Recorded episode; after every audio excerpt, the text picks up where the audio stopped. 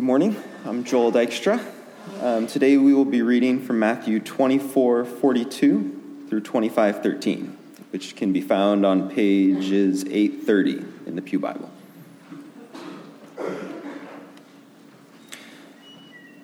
Matthew 24 42 through 25 13. Therefore, stay awake, for you do not know on what day your Lord is coming. But know this that if the master of the house had known in what part of the night the thief was coming, he would have stayed awake and would not let have have let his house be broken into. Therefore, you also must be ready, for the Son of Man is coming at an hour you do not expect. Who then is the faithful and wise servant, whom his master has set over his household to give them their food at the proper time? Blessed is the servant whom his master will find so doing when he comes. Truly I say to you, he will set him over all his possessions.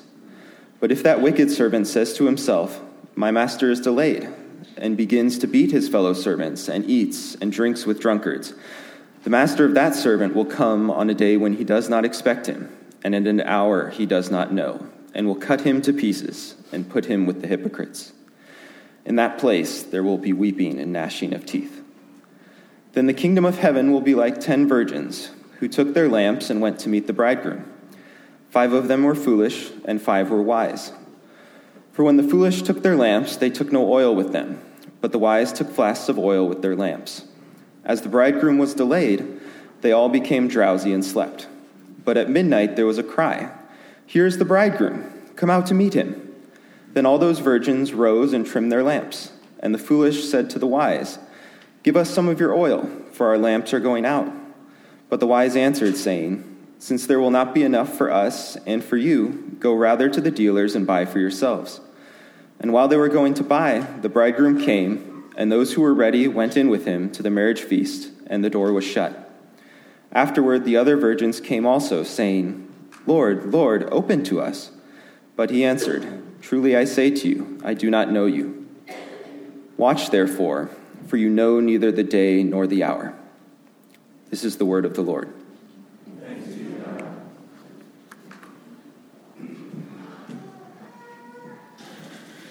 Let me pray for us again.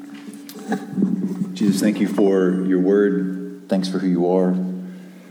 Thanks for gathering us this morning to not just learn things, but to be changed by what you say. I pray the way this passage starts with a call to stay awake, to, to wake up uh, in your love and mercy and your kindness, would you call us to yourself? Would you wake up our souls uh, for those who are sleepy with pain and suffering? Would you come and would you help? For those who are sleepy because uh, they're distracted and they're um, busy and they um, have wandered, would you bring about repentance and help? For those who aren't uh, asleep in a tired way, but asleep the way the Bible talks about, they're, they're actually not alive yet. Would you wake them up to salvation and grant them eternal life even this morning, God? Would you, would you do what we need that we can't do on our own through your word? Uh, we ask in Jesus' name. Amen. Amen. Hey, one more quick announcement, and then uh, I want to get us into this text. Uh, I'm excited this morning. Uh, we are starting during our uh, communion time, which happens after the sermon, we try to give a chance to respond. Um, we're also going to add now a place for you to go if you need prayer, uh, want prayer, desire prayer. And let me cast a little vision here. We've been working on this for quite a while. Actually, as a church, we're trying to just increase our focus on prayer. That's why we take time every Sunday just to carve out some time and not pray over you, but ask you to pray with us. Uh, we have a prayer gathering on Thursdays. We try to do the first Wednesday of the month, which will be this Wednesday. We'll gather Wednesday night at 6:30 in this room, and just trying to pray more as a people, uh, which is hard actually to admit our dependence sometimes, or to stay focused. Maybe we're not used to it, and sometimes we think about prayer as like for those people that are like in a really bad spot. And if you don't feel like you're in a really bad spot, maybe you can just use your strength and you can keep going. But prayer has a way of recalibrating us to what's true about our creatureliness to receive, and it just says out loud that God cares it says that God can do something about this, and it says that we have, we have needs. So that would be like all of us all the time, regardless of how well things are going or how difficult things are going. So, so when I say if you need prayer, um, that's like all of us need prayer.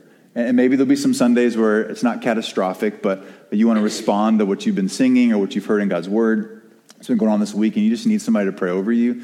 You would share with them a quick word of what's happening and just have another person pray with you so you don't feel, you don't feel alone. And there may be some days where it is catastrophic and you're hurting, and be a great opportunity for you to just hear somebody claim truths about God's love over you and have a chance to actually welcome you into the presence of Jesus in a real focused way. And so it should be a way for us to care for each other, a way for us to celebrate.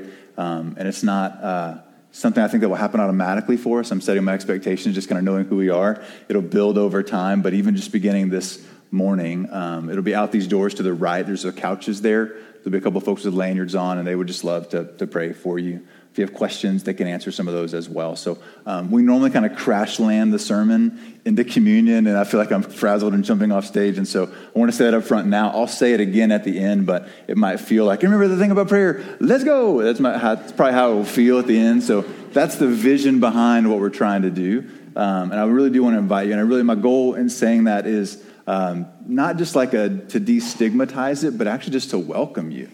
Like it's a grace and a gift for you to be prayed for. Um, maybe you're not even a follower of Jesus and you're wondering if God's even real.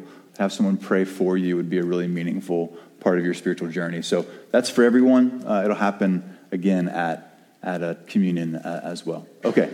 All right. Hey, to help us get in this text, I want you to think about the last time you were at a funeral. Not like the, all the sad parts of that, but just think about how things flowed, what all happened there. There's normally a couple of things that take place. There's a, a remembering of the person.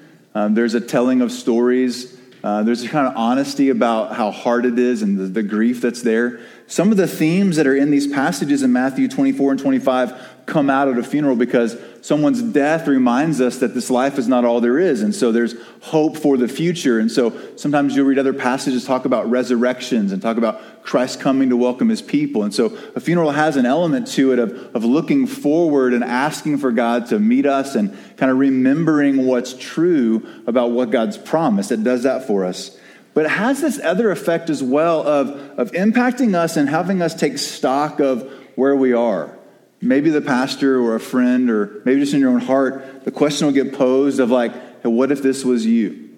What if, what if you breathed your last? And, and then there's a list, right, of are there relationships that I should be reconciled to? Would I be really sad if I miss a chance to call somebody or to ask their forgiveness or to extend grace and forgiveness?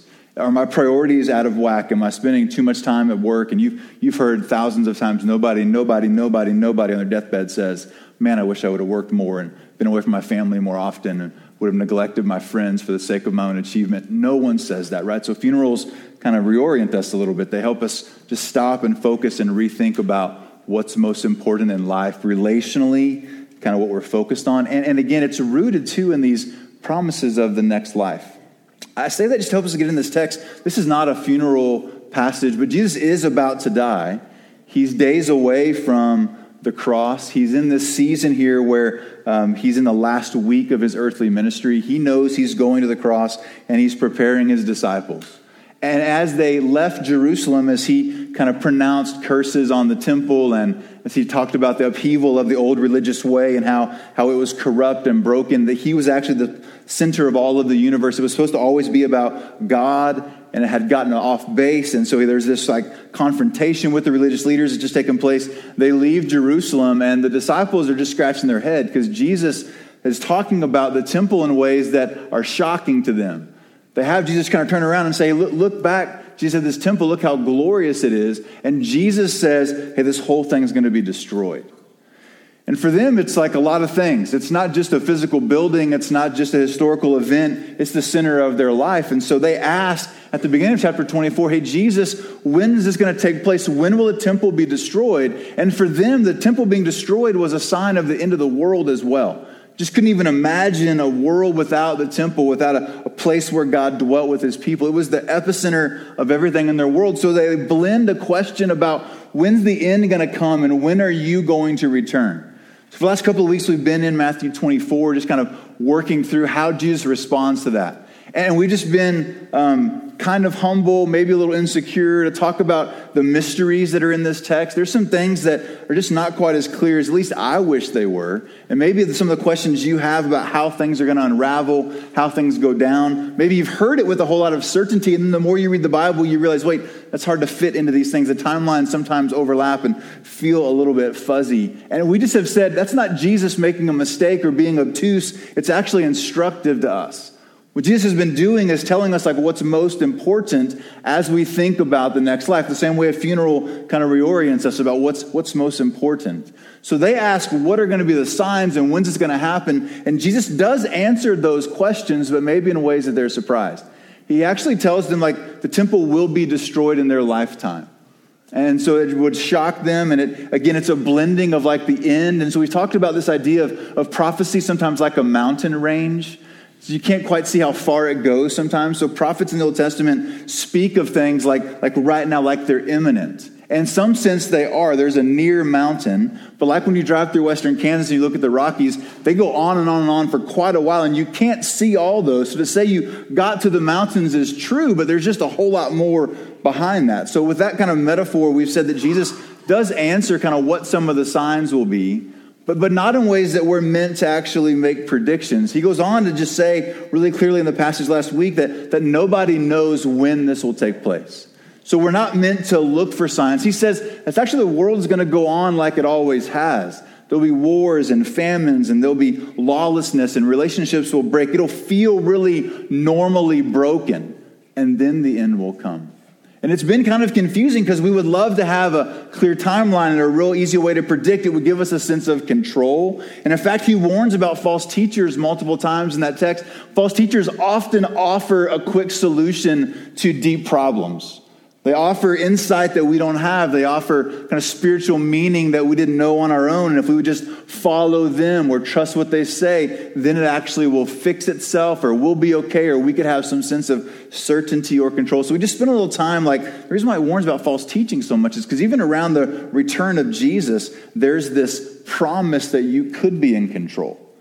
But the whole idea is that it's about him and that we're not in control. So he labors actually really clearly to say, hey, you're not going to know when this happens. It's going to happen suddenly, it's going to happen unexpectedly, but it is going to happen. So we come now to verse 42 with really the question well, what do we do if we're looking at this mountain range and we don't know how far away it is and how many times it's going to happen and what all the signs will be? And Jesus answers how we are to wait. So, what will be the signs has been covered. When will it happen has been covered. Now it's how should we live while we wait? And verse 42 just jumps right in with this word therefore, right? So, I've been summarizing the previous sections because the therefore comes after some teaching. In light of everything I've just said, therefore, here's the punchline stay awake. You can't see how far away the mountains are. You don't know all of the signs. You don't know when this is actually going to happen. So, my instruction to you, the command here, the imperative is to stay awake, for you don't know on what day the Lord is coming. When you can't predict how far away it is, the instruction there is to stay awake. And now, what he's going to do is, in a series of five parables, describe what it means to stay awake. How, how, do we stay awake? What, what's involved in staying awake? And the way parables work is they're small spiritual stories that normally have one main idea. There's details in them that matter, but, but they're kind of saying one thing. And what he's going to be saying for five parables is this is how my servants stay awake. All these parables have in them God's servants or the master's servants. We'll go all the way to the end of chapter 25 in these little parables. We'll cover three of them this morning. Then one's called the parable of the talents or parable of the stewards. And then he'll talk about this parable of the sheep and the goats. It's all kind of the same thing, but he kind of layers it in ways where our ethics and our affections blur with our eschatology, which is a big word for the way things end to say what you think about the end changes what you love and long for and affects how you live your life. He's going to blur these things in some ways. So I want you just to hear this is uh, instruction on how do you stay awake. What does it look like for followers of Jesus who see themselves as servants of the master? How do they stay awake when they can't quite predict what's going to happen and the timeline? And part of it, too, we just have been saying already, it's not that nothing is clear. We're supposed to focus on what's most clear that, that Christ will, in fact, return. That when he returns, he's going to make all things new. He's also going to come in judgment. So there's a warning throughout all these parables. They, they have this kind of severity to them. You, you read even about a, a dude getting chopped up in places where there's gnashing of teeth, right? He's pressing in on us. This is not a game.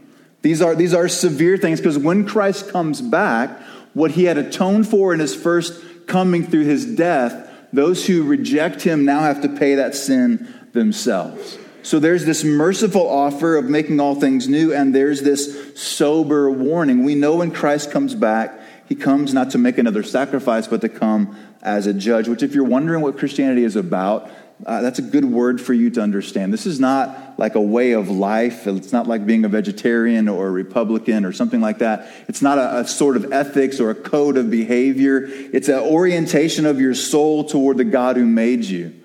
But the scripture says we've offended with our sin. And that sin separates us from God and deserves his wrath, the scriptures say. Because of how holy he is that we sang about, the degree of his holiness means the degree of our sinfulness should be punished. And God, in his love and mercy, sent his son into the world to die in our place. This one who's speaking these words in Matthew 24 and 25 is God's son.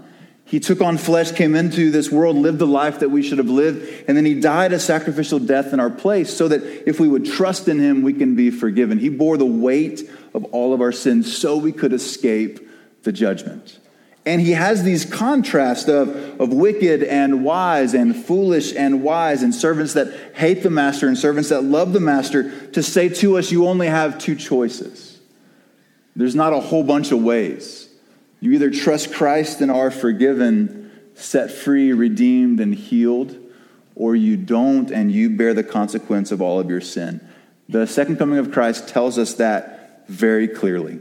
All the passages in the New Testament, the prophecies of the Old Testament, rehearse this theme of God's mercy and his restoration as well as his judgment. We know that we will rise with him. We know that as he comes back, he's going to set all things the way they're supposed to be. We know there'll be suffering. We know there'll be antichrist. We know that there will be pain as we wait. These things are sure. We can be humble about what we're not quite sure of.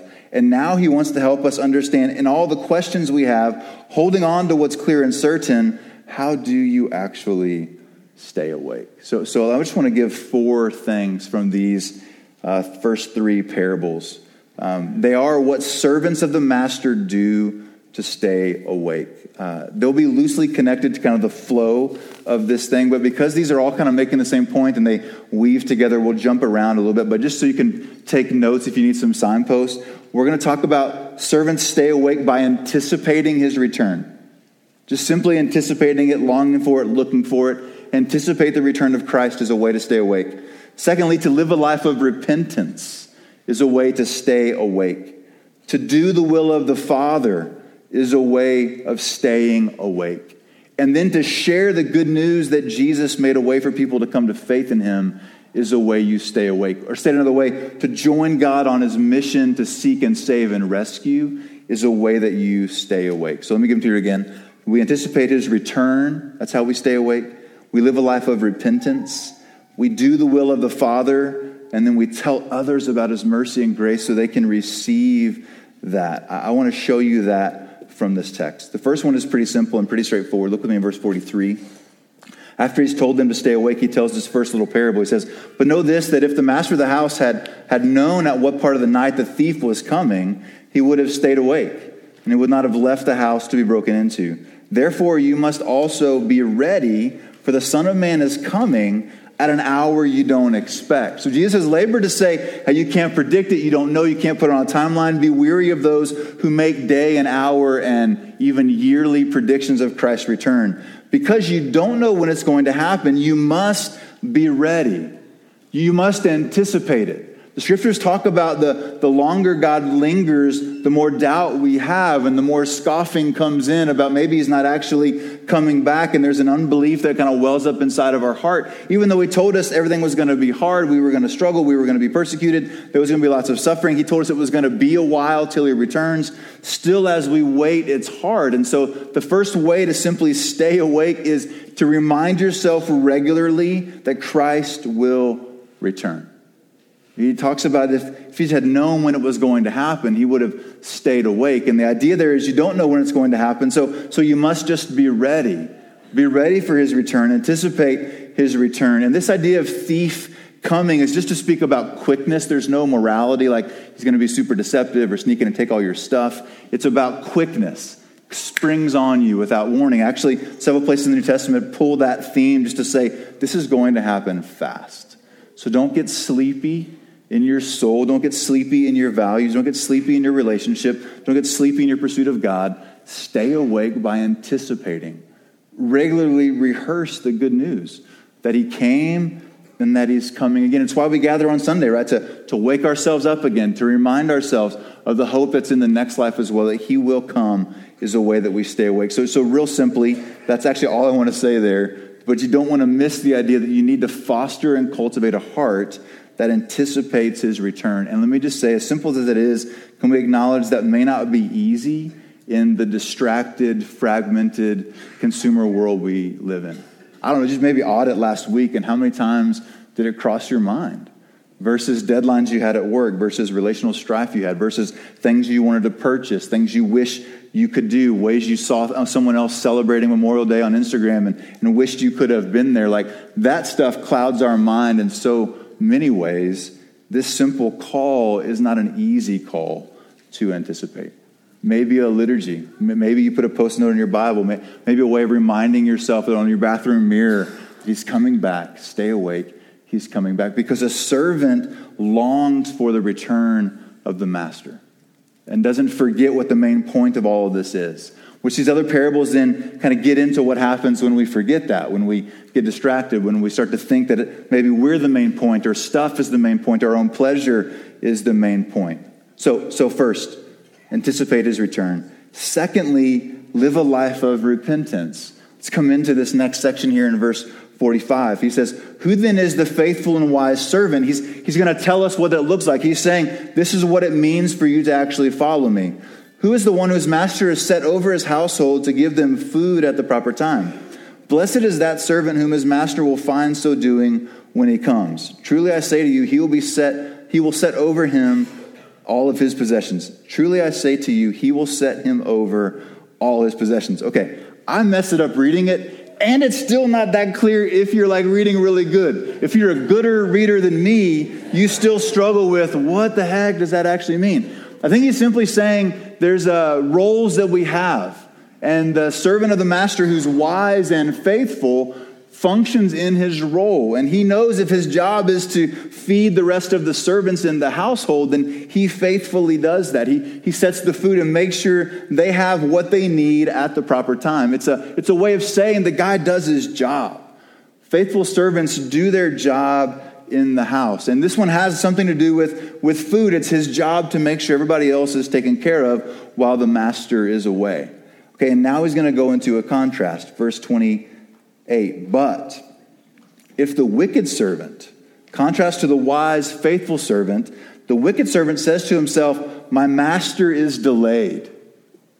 I actually read Proverbs this week. We're going to do a series starting in July through the book of Proverbs for a couple of months. And there's this idea in, in the book of Proverbs uh, of the way that, like, the uh, unfaithful, adulterous woman, which is not a physical woman, but, but the idea of sin, says, Oh, my husband's gone. He's going to be gone a super long time. We can indulge in whatever we want. He won't be back for quite a while. It's the way this servant says, My master is delayed. He's not going to be here. He'll never know. And he begins then to beat his fellow servants, contrast to taking care of them. It goes really quick. Proverbs are like jolting spiritual stories. It goes from caring for them in contrast then to, to beat his fellow servants. And he eats and drinks with drunkards. So it goes from like these licentious, comforting realities to actually this idea of, of harming other people, right? To, to tyrannize other people. Says the master of that servant will come back on a day when he doesn't expect. Remember, that's the idea. You don't know when it's going to happen. You know how big the mountain range is. You don't know how many fulfillments there are going to be. We're living in the last days, so be ready. When the master comes and he doesn't expect it, he's going to cut him into pieces and put him with the hypocrites. In that place, there will be weeping and gnashing of teeth. Okay, these are like not bedtime stories. This is really, really intense. But he's saying to you, and don't miss the significance, he wants to push in front of you the importance of this is not a take it or leave it text. Like if you want to be a wise servant, that's good for you. And if you don't, it's probably going to be okay. He's saying, hey, there's only two choices here. Because the second person, as he says, my master's delayed, he moves into being the master. He starts to treat the servants as if they exist for him. It's how he's able to brutalize them. It's how he's able to, to beat them. It's how he's able to squander the master's resources and all of this kind of drunkenness and, and living. So, food is kind of the context. One sets the table for other people, the other one takes advantage of people and then begins to take advantage of the joys and pleasures and prov- provision that the master has. It's a way of talking about sin. It's a way of talking about brokenness. It's a way of talking about our dysfunctional hearts that resist the idea that we're under Christ's lordship and seek to establish our own identity some other way. Seek to get our own pleasure, our own, our own control. And I think it's really helpful the way he kind of gives these two statements. One is beating people, and the other one is this like comforting, licentious drunkenness maybe that kind of gives a range for you because you would never, some of you would never, ever, ever raise your voice at someone. You would never harm someone relationally. You would never use shame. You would never insult anybody. You would never curse at someone. You would never call anybody a name. You would never do that. But maybe you struggle with these comforting realities. Maybe there's things in secret. Maybe there's ways that you, you indulge and some of you would never, you would never cross lines. You would never look at pornography. You would never misuse money. You would never do certain things, but you find yourself harshly treating people. You find yourself angry. You find yourself in spaces where your, your heart is actually bent away from people. I think Jesus, like most of the New Testament, gives a range of sin for us to kind of say, hey, when the master's away and you put yourself in the space of being master, you will use people around you you will brutalize people around you. And the idea that's so fascinating is that when we do that, these things that we use or indulge in thinking that we're the master, they then begin to master us. Sin has a way of like dulling our senses. It has a way of, of numbing us in some significant ways. So, so let me just kind of be a little more clear. In Luke's parallel to this passage, here's the way Luke kind of highlights what Jesus has said. He says in verse uh, 34 chapter 21 of Luke. But watch yourselves, stay awake, lest your hearts be weighed down by dissipation or drunkenness and the cares of this life, and that day come upon you suddenly like a trap. For it will come upon all who dwell on the face of the whole earth. But stay awake at all times, praying that you may have strength to escape all these things that are going to take place and to stand before the Son of Man. Luke front loads, just to be a little more clear, the struggle with sin and the fight for holiness that happens as we wait. And he says this word dissipation in the Greek is actually the, the word you, it's like for a headache that you have when you've been drinking. So for when you've been hungover and, and when you are drunk, the cares of this life, when they are weighing you down, sin has this numbing, dulling effect. You lose your sobriety when you engage in sinfulness in ways that you can no longer see people clearly. You can't see yourself clearly. It creates a kind of grogginess. And so maybe if you're taking notes, would you write this down? Ephesians chapter 4, starting around verse 17, going into chapter 5. You see a list here of things that God's waking us up to, to his love, his holiness. And he says in chapter 5, Hey, wake up, O sleeper, and let the light of Christ shine upon you. How do you stay awake? You let Christ searing, sanitizing, holy love shine upon you. And the chapter is full of a list of things that look like vices and destructive behaviors that we turn to when we don't turn to God. You only have two choices. Either you're going to see him as the master, or you're going to let yourself be the master. And when you let yourself be the master, you take advantage of people, you cut corners, you, you indulge when you think you're entitled to something. Even if it's just illicit comfort that nobody knows about, you've become your own master. And when you treat another person with such hatred or, or contempt, you've become a master. 1 Thessalonians 5 has a real similar set of ideas here. The call that Christ is going to return is partnered with a call towards holiness. Second Peter chapter 3, same thing. And that's the chapter that says, hey, aren't there scoffers that say he, he hasn't come back yet? When's he actually going to return? And in those spaces, it's a call to, to holy, righteous living. Even the prophet Joel, who talks about the end of the world coming and the sky going dark, things that Jesus has referenced. There's a call to repentance is the next frame there. And Peter picks us up in Acts chapter 2 when, when they have the signs there of the Spirit coming with the tongues of fire. Strange story. It's actually a beautiful story, but if you're not familiar, it sounds odd. But immediately what Peter does is calls for repentance. He says, These are the signs, this is the end. The right response, the way we stay awake, is a call to repentance. And if you're using stay awake as kind of a metaphor, you can just imagine this that sin makes you sleepy. It, it, makes, you, makes you groggy. It, it dulls your senses. And so, servants who are waiting repent regularly to kind of clear their hearts and clear their heads so they can see clearly who, who God is and what it means to follow Him. I thought about uh, grogginess for a moment, and um, I know it is popular in 2023 with glycemic indexes to hate on sugar. You can look at me and you can, you can just judge for yourself what I think about sugar and its effects. But I was sitting with a guy at breakfast a number of years ago who was a young dude, but he was a diabetic. Uh, and we're sitting down at a Panera and having coffee, and he gets this huge cinnamon roll. And he's just told me he's a diabetic, and I don't know much about being diabetic, but I'm like, man, I don't, I don't know, but I don't think that's what you're supposed to do. And he said, hey, no problem. I took a shot uh, and this shot will actually does something to counterback the sugar. And, and, then he described to me there's kind of two shots. One, if you have low blood sugar, you take this one, it boosts your blood sugar. And if you have high blood sugar, you take this one, and it lowers your blood sugar. And I was like, cool, man, that's great. We start talking. I literally watched this man fall asleep in front of me. Not because the conversation was so boring, because his body was literally shutting down. Like what he had taken into his body began to actually crash. And you know this like sugar crash deal where you're like, hey, let's go get a treat. And you go to Andy's and get the splurge and get the large one. And you're like napping 45 minutes later, right? You take something in, it dulls you, it pleasures you, and then it dulls you and you crash. Okay, in a very small way, can you just imagine sin is like that? Always has a pleasurable part to it, always something that you're enticed by, always something that you love and enjoy, but there's a crash that happens. And a perpetual intake of let me break them at sugar sin the whole like like if you keep taking that in it will jack with how you see the world. It will mess with your energy to follow jesus. So in that space then what this text is highlighting an unfaithful servant who sees himself as the master and therefore goes after power and control in sinful ways. The call in that space is a call to repentance. And again the rest of the new testament text to highlight this theme of waiting say oh, turn away from those things. repent. So, so, I don't have time to read those texts this morning, but, but Ephesians 4 17 to 521 would be good for your soul just to read and reflect on. 1 Thessalonians 5 1 through 11 would be really good for your soul to hear him say, Christ is returning, therefore live a holy life.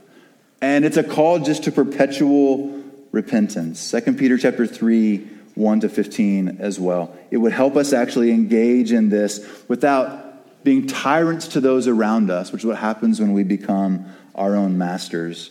You remember that movie Robin Hood or cartoon or book or however you first came across that? When, when the king is away and his brother, maybe Prince John, or does a sheriff as well, they kind of does some really shady things, but they imagine themselves as now in charge. And you just watch them throughout those movies or cartoons or books brutalize people. That's what's going on in this text. And so the call to the Christian to stay awake is to live a life of repentance, to avoid these things that would dull your senses and would put you to sleep, put you to sleep morally, relationally, in ways that you actually you numbed your soul. So, so live a life of repentance, I think, is kind of the highlight of the second parable. And then the third is to do the will of the Father. So this is the parable of the ten virgins. He's not talking about anything has to do with sexual activity. This is young girls who would tend to the bride. So you could read bridesmaids into that. The text says that they, they took their lamps they're going to go out to meet the bridegroom, and their five were foolish and five were wise. And the foolish ones took their lamps, but they didn't take any oil. They, they weren't prepared. They weren't doing what they were supposed to do. They didn't live into their job as those who were supposed to actually have these lamps to light the path later. But the wise ones, verse 4, took flasks of oil with them. As the bridegroom was delayed, they all became drowsy and they slept. Here's that idea again, right? Instead of staying awake, the contrast is to go drowsy and to sleep. And at midnight, there was a cry, Here's the bridegroom, come out and meet him. And so they wake up, and it's, time to go. It's the bridesmaid's moment. Here she's going to come out, and they're going to line the street in ways that the, the procession from maybe the bride's house to the groom's house. And we don't have a ton of detail about how these work, but many commentators and historians talk about in the ancient world, weddings were like weeks long. Which you thought your wedding was awesome, like a week long would be amazing. And it starts maybe in one home, and maybe the formal part of it is there and then they would do whatever they do, and then they would have this processional to another place where the big party was going to happen.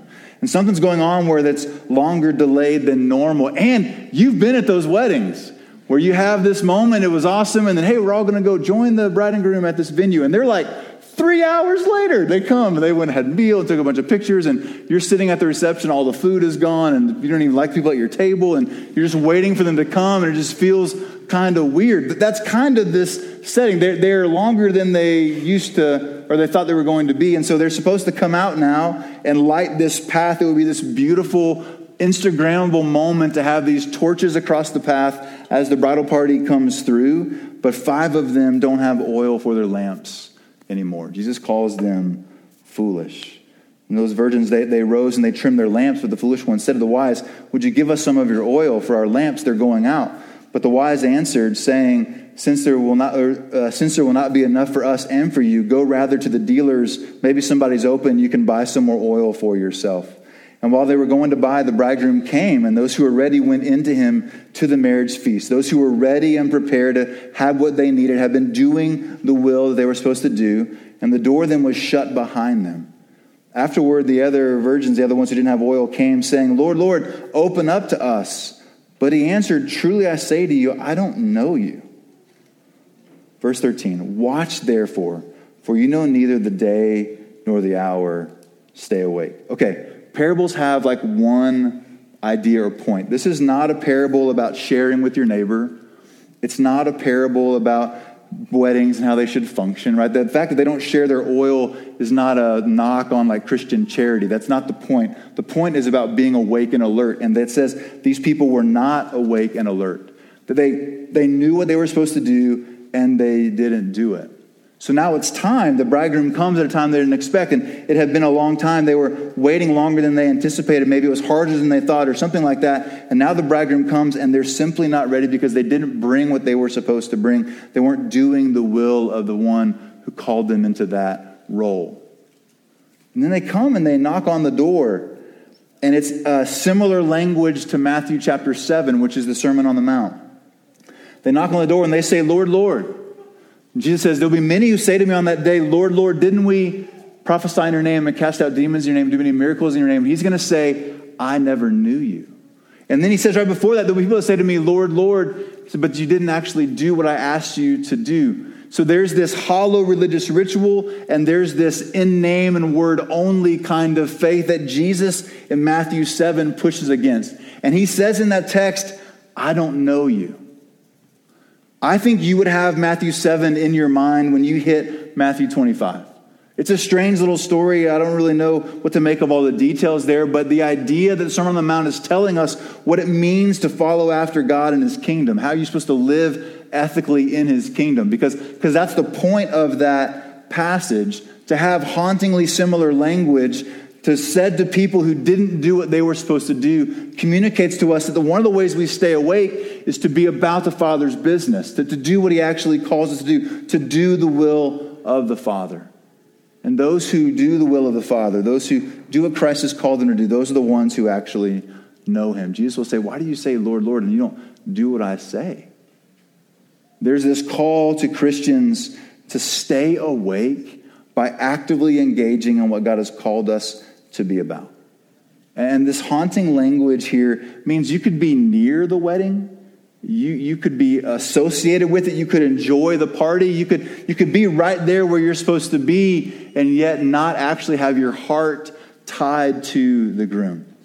Right? There's something here about their affection for him. They, they knew what they were supposed to do and they chose not to do it, which is a way again of saying, I'm the master of my own life. I will do what I want to do. I won't do what I'm supposed to do. I'm going to do what I want to do. And in that space, to not follow after the commands of Jesus puts them in a space where they're on the outside.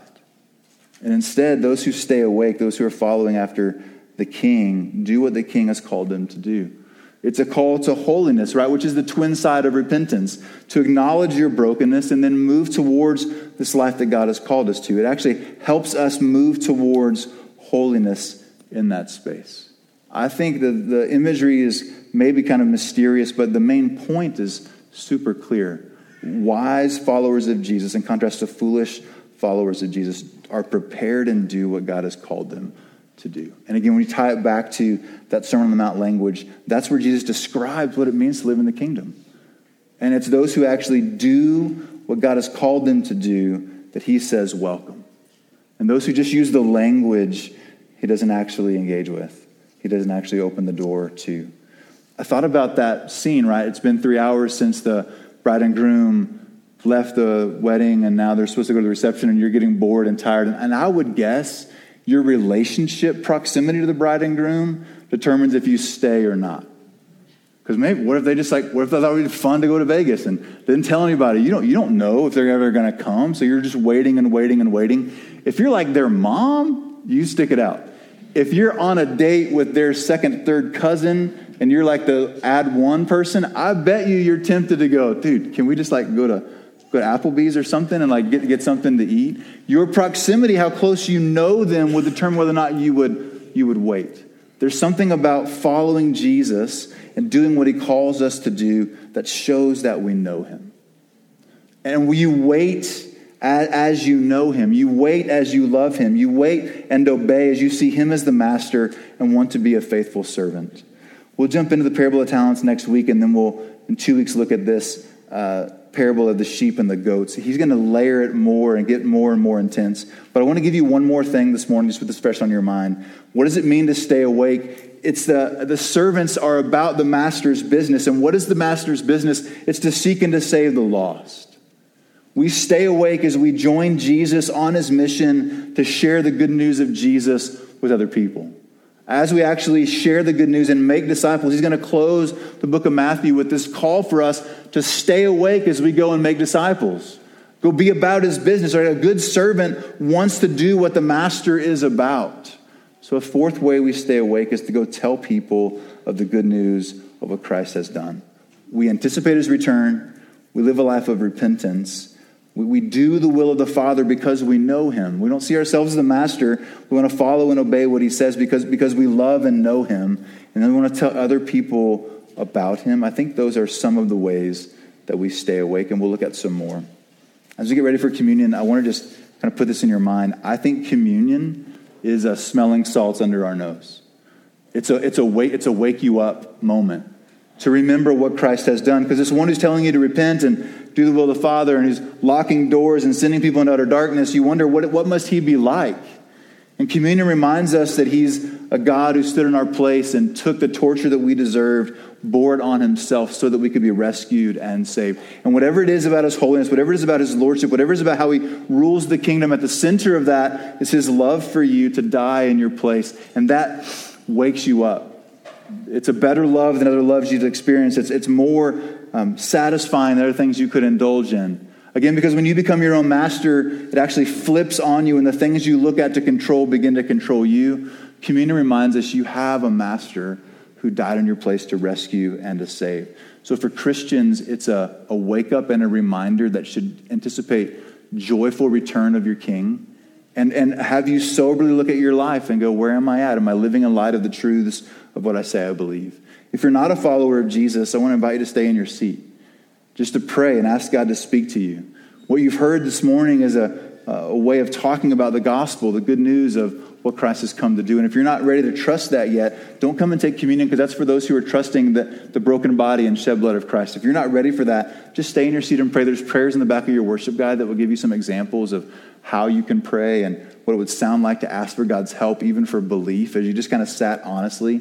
Hey, your questions don't freak him out. He, he's glad that you're here. He's speaking to you even now. You're welcome just to sit and pray if you don't know him. And if you want to talk to somebody about knowing him, those people who are at that prayer station would be great to do that with.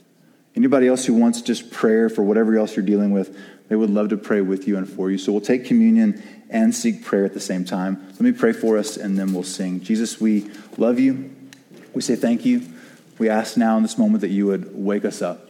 You command us to stay awake. So now would you use your grace and mercy and signs of your love to wake us up to the realities of who you are? Minister to your people, we ask in profound ways. Amen.